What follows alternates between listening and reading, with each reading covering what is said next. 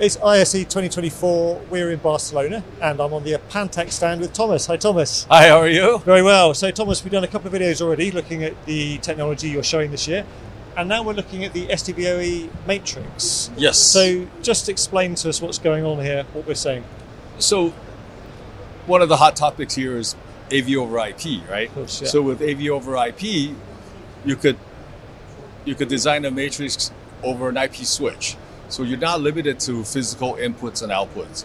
Right. What we're demonstrating here is so we do an SDVOE E transmitters and receivers Mhm. in several different form factors. We do them in SDM Yep. for receivers. Yep. We do them in boxes, and we do them in the open gear cards. Right, So okay. we're demonstrating all of that here. What you're seeing here is a um, four sources and five outputs. So you can see one, two, three, four, Yeah. and there's five. The s- fifth one's right behind you. So we're also using our multiviewer for this demonstration. So it's Okay. kind of self-explanatory. Yeah, yeah. So by doing this, there's several advantages. You know, one's that you're not physically bound by how many input and output.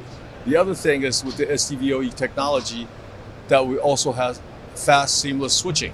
Right. so I'm going to okay. demonstrate to you right now. Uh, we're going to switch.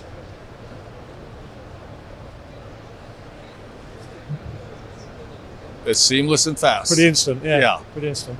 So, and uh, it's it, it's a great technology, and that it's AV over IP. So Yeah, and as you say, it, it, it's using the technology from your SDM and from your Open Gear.